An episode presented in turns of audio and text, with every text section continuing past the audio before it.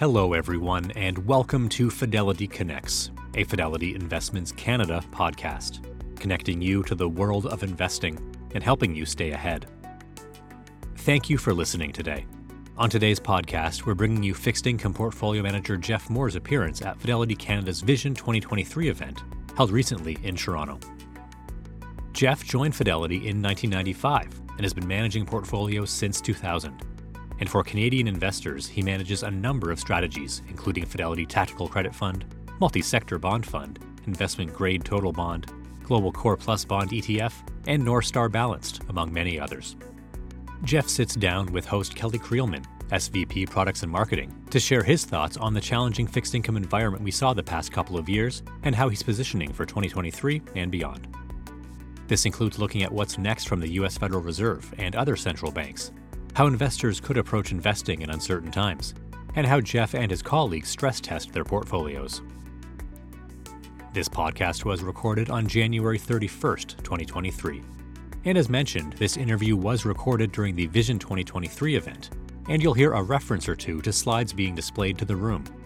Also, for more podcasts from the day's sessions, please subscribe as they'll be released in the coming days. Or for full video replays of the event, advisors should reach out to their Fidelity rep and investors should head to fidelity.ca slash the upside and sign up for the Upside newsletter. The views and opinions expressed on this podcast are those of the participants and do not necessarily reflect those of Fidelity Investments Canada ULC or its affiliates. This podcast is for informational purposes only and should not be construed as investment, tax, or legal advice. It is not an offer to sell or buy or an endorsement, recommendation, or sponsorship of any entity or security cited. Read a fund's prospectus before investing. Funds are not guaranteed. Their values change frequently, and past performance may not be repeated. Fees, expenses, and commissions are all associated with fund investments. Good morning. so, no pressure, Jeff. Oh, there's no pressure at all. It's gotta be fun. How could, it's the bond market. It's I like, know. obviously fun. No, actually, that's a good segue because we've come off two really tough years in the bond markets, two negative years. But I think it's fair to say I've never seen you more excited about a year. So talk to us about 2023. Yeah. So you know what's really interesting? If you look at 2022, tough year, like Kel said. If you go back to 2022, and if you bought multi-sector, my bond fund, at that the dead wrong time, and rates just went up, and they went up more than I thought they would, but whatever. If you followed around to, to today, you know you're only down six percent in the greatest sell-off in history. That's what makes the bond market great, because all they are is loans, a bunch of loans, and they're all worth par at the end as long as they pay, right? So don't get caught worrying so much about interest rates, this and that, all this. It's the bond market. Stock stuff, that's tough. Like Andrew's there. Holy mackerel. That's not the bond market. All we're doing is making loans and we want our money back for you and we want to compound as fast as we can, okay? So I like your setup for 2023. Great. Now, I think uh, on everyone's mind right now is inflation, obviously, and you talk about inflation like ski slopes. So maybe uh, talk to us about that. Right. So our take Merrimack is that we've hit peak inflation sort of in November. And so now the question for all of us is, what's, what is the path down for inflation? Are we on the green run? Or are we on like the double diamond? Holy cow, this is a scary one. So it depends, right? And so when you think about inflation pass, I have a, a, great team of people supporting me. That's why I can be here. And they're all the geniuses behind the scene. And Aditi, one of the things she says to me is if you look at U.S. inflation for 2023 and you make just two decisions, what's home or owner's equivalent rent going to be? And so think about this. Owner's equivalent rent is 25% of CPI basket. Okay, 25. And the way it's calculated is they actually smooth it a six to six to six to six. So it by definition becomes a lagging indicator, right? Because they smoothed it. And so what Aditi says is if you think owner's equivalent rent is growing at 5% for the year, we're on the green or blue runs. Because inflation's still going down, but you know, not going down that fast, and the Fed's gonna have to stay at a higher level for, for a while. They may not have to raise rates, but they stay where they are for a while. And that's a, probably a bond market that's nice, single digit returns, positive returns, but still a good place. But then Aditi says if you make just one change, if you assume that owner's equivalent rent is 1%, so we assume that housing prices go up 1% this year, right? One. So still positive. We can all maybe argue that they should be going negative. If it's 1%, then all of a sudden your base case is disinflation in the US in June. It's not long. If it's, if it's disinflation in June, the bond market will rally like you read about. Okay? So don't sit on your hands here. It's like the time's now, now, now. If you think we're on a 1% OER. Because think about this, goods prices have already rolled over. Wages, question marks. Andrew did a nice job talking about unemployment. If unemployment starts picking up and it's a lagging indicator, you can imagine that'll roll over a little bit too. Then commodity prices, well, you know, if Russia invades somebody again, or there's bad people doing bad things, commodity prices can do that.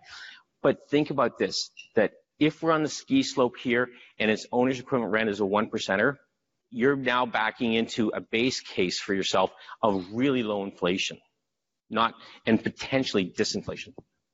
Great.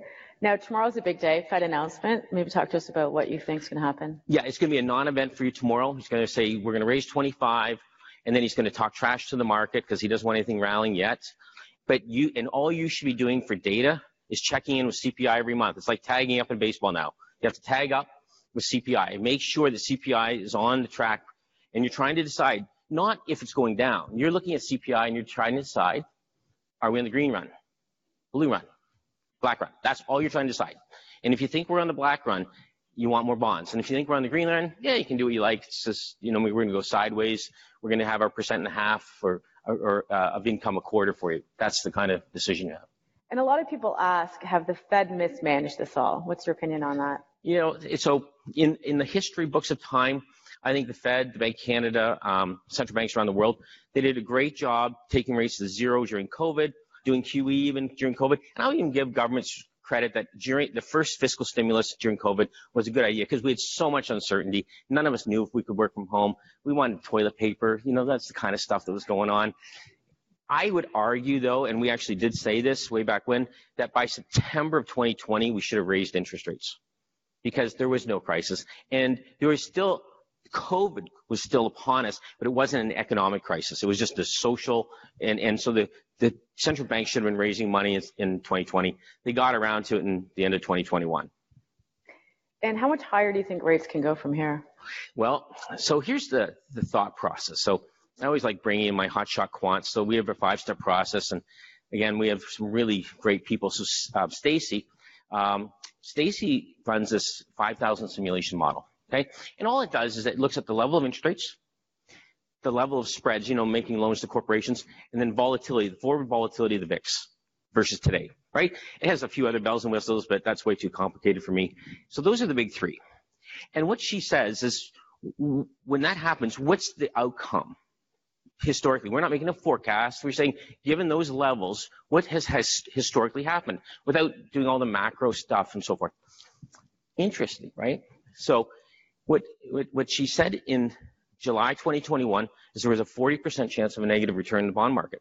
Now, we didn't think it was going to be this bad, but with 40% chance of a negative return.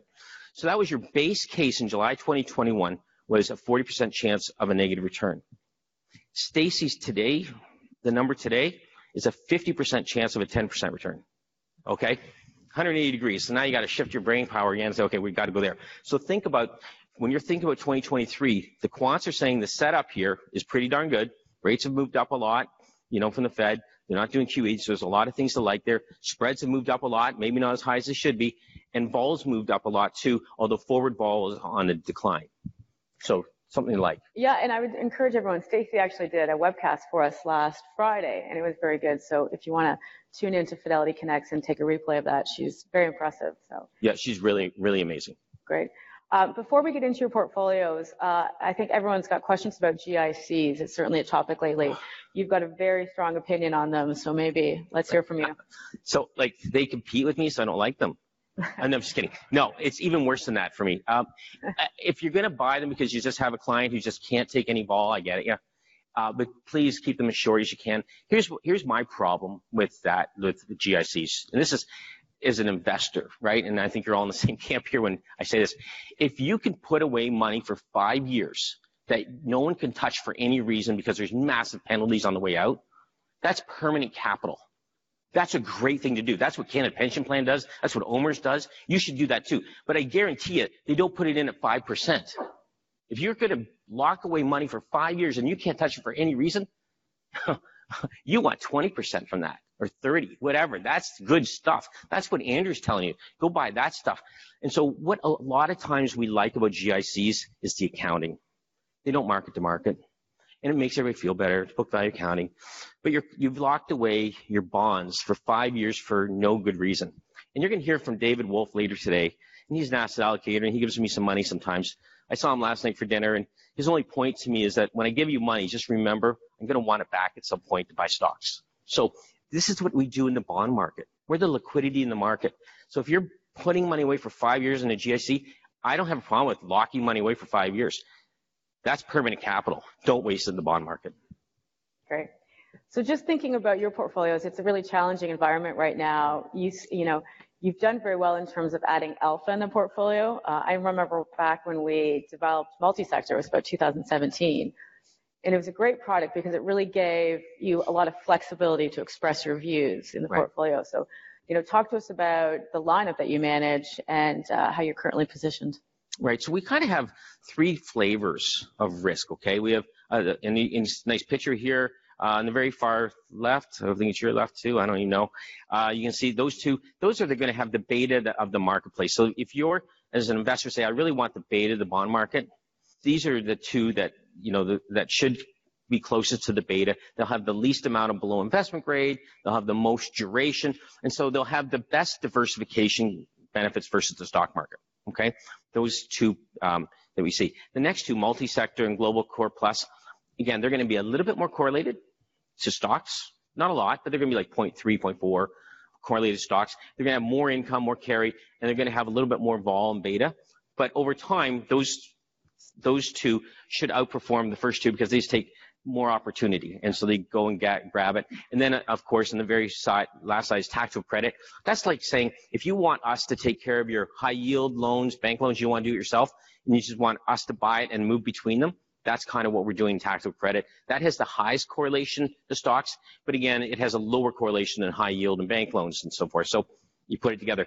When I think about this lineup, the whole point of this lineup is for you as an investor to decide what are you trying to get done for your client and the portfolio, though, in any one of these three right now is is very well set up. There's a lot to like about all of them, and there's an awful lot of income now versus the past. And in fact, we've been saying if you don't like bonds now, you just don't like bonds. Mm-hmm. That's fine. Like this is as good a setup as we've seen in a long, long time.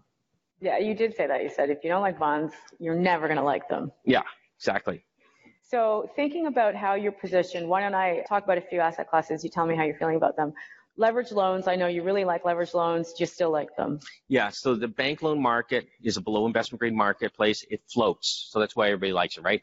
And so you heard Andrew talk about the yield curve. Maybe we'll just spend a second on that. The yield curve really is inverted a lot right now. And what's interesting about that as an investor, it means the positive carry trade for the first time in like 30 years is to have a barbell on, which is to say buy cash and then barbell over top of threes, fours, fives, and have cash sevens, cash tens. And that's kind of what we're doing right now. You should know that, okay? That's the, the carry trade. Historically, when the yield curve is positively sloped, the bullet carries better and you're paid to wait in the bullet. So you kind of got a, a, little bit of a unique place to be today.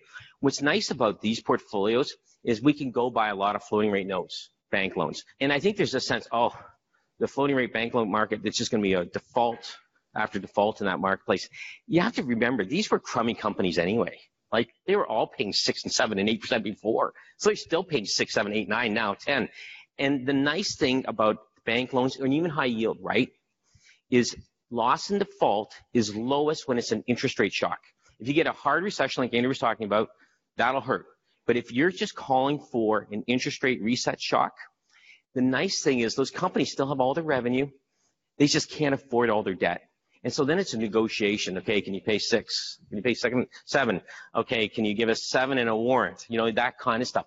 That's low loss and default. But for, for all of us, that's yield that you get to capture. So I'm not actually bent out of shape about the marketplace today unless you think we're going into a super hard landing. That gets back to the scenario. Remember DD ski slopes? If we're in the double diamond run, bond market will rally. When I say that, treasuries, government risk off stuff will, it could turn into the everything rally. Like everything comes with it because all of the people that were getting paying higher interest rates now get a get out of your jail free card and they're safe, right? So this gets to how you play this tactically. But you know, the, all the portfolios are set up really well right now. I like a lot of what we've got, and our inflation expectations, whether you're with Wolfie and they're flat to down, or if you're with DD and you see that one percent, they look compelling enough that in most of these asset classes, even below investment grade, you're not going to have a sudden stop. Great. We got a couple questions coming in before we get to them. Uh, EMD. Oh my God. So emerging markets is always first or worst in your portfolio. Forget volatility. It's like you still pick it. And the problem with EM you know, EM's like the team that was picked last. So we picked the investment grade team, and we picked the high yield team, and we picked the equity team.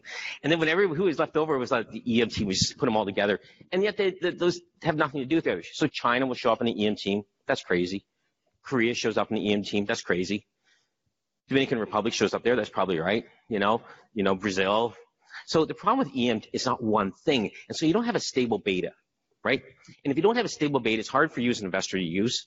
And so what we do is we use our EM team of Fidelity and our great team, and we have a, a woman named Heather who helps us a lot with this, and we pick individual targeted EM positions. And so we like things. So one of the things we own now, and I can tell you, is Brazil. I think Brazil at 13% is a decent place to be. And, you know, Brazil, um, uh, you know, you want to keep your size the right amount. And, you know, what our analyst Heather says, and I said this last time, is that at least there's some challenge and review in Brazil so that the president won't do anything batshit.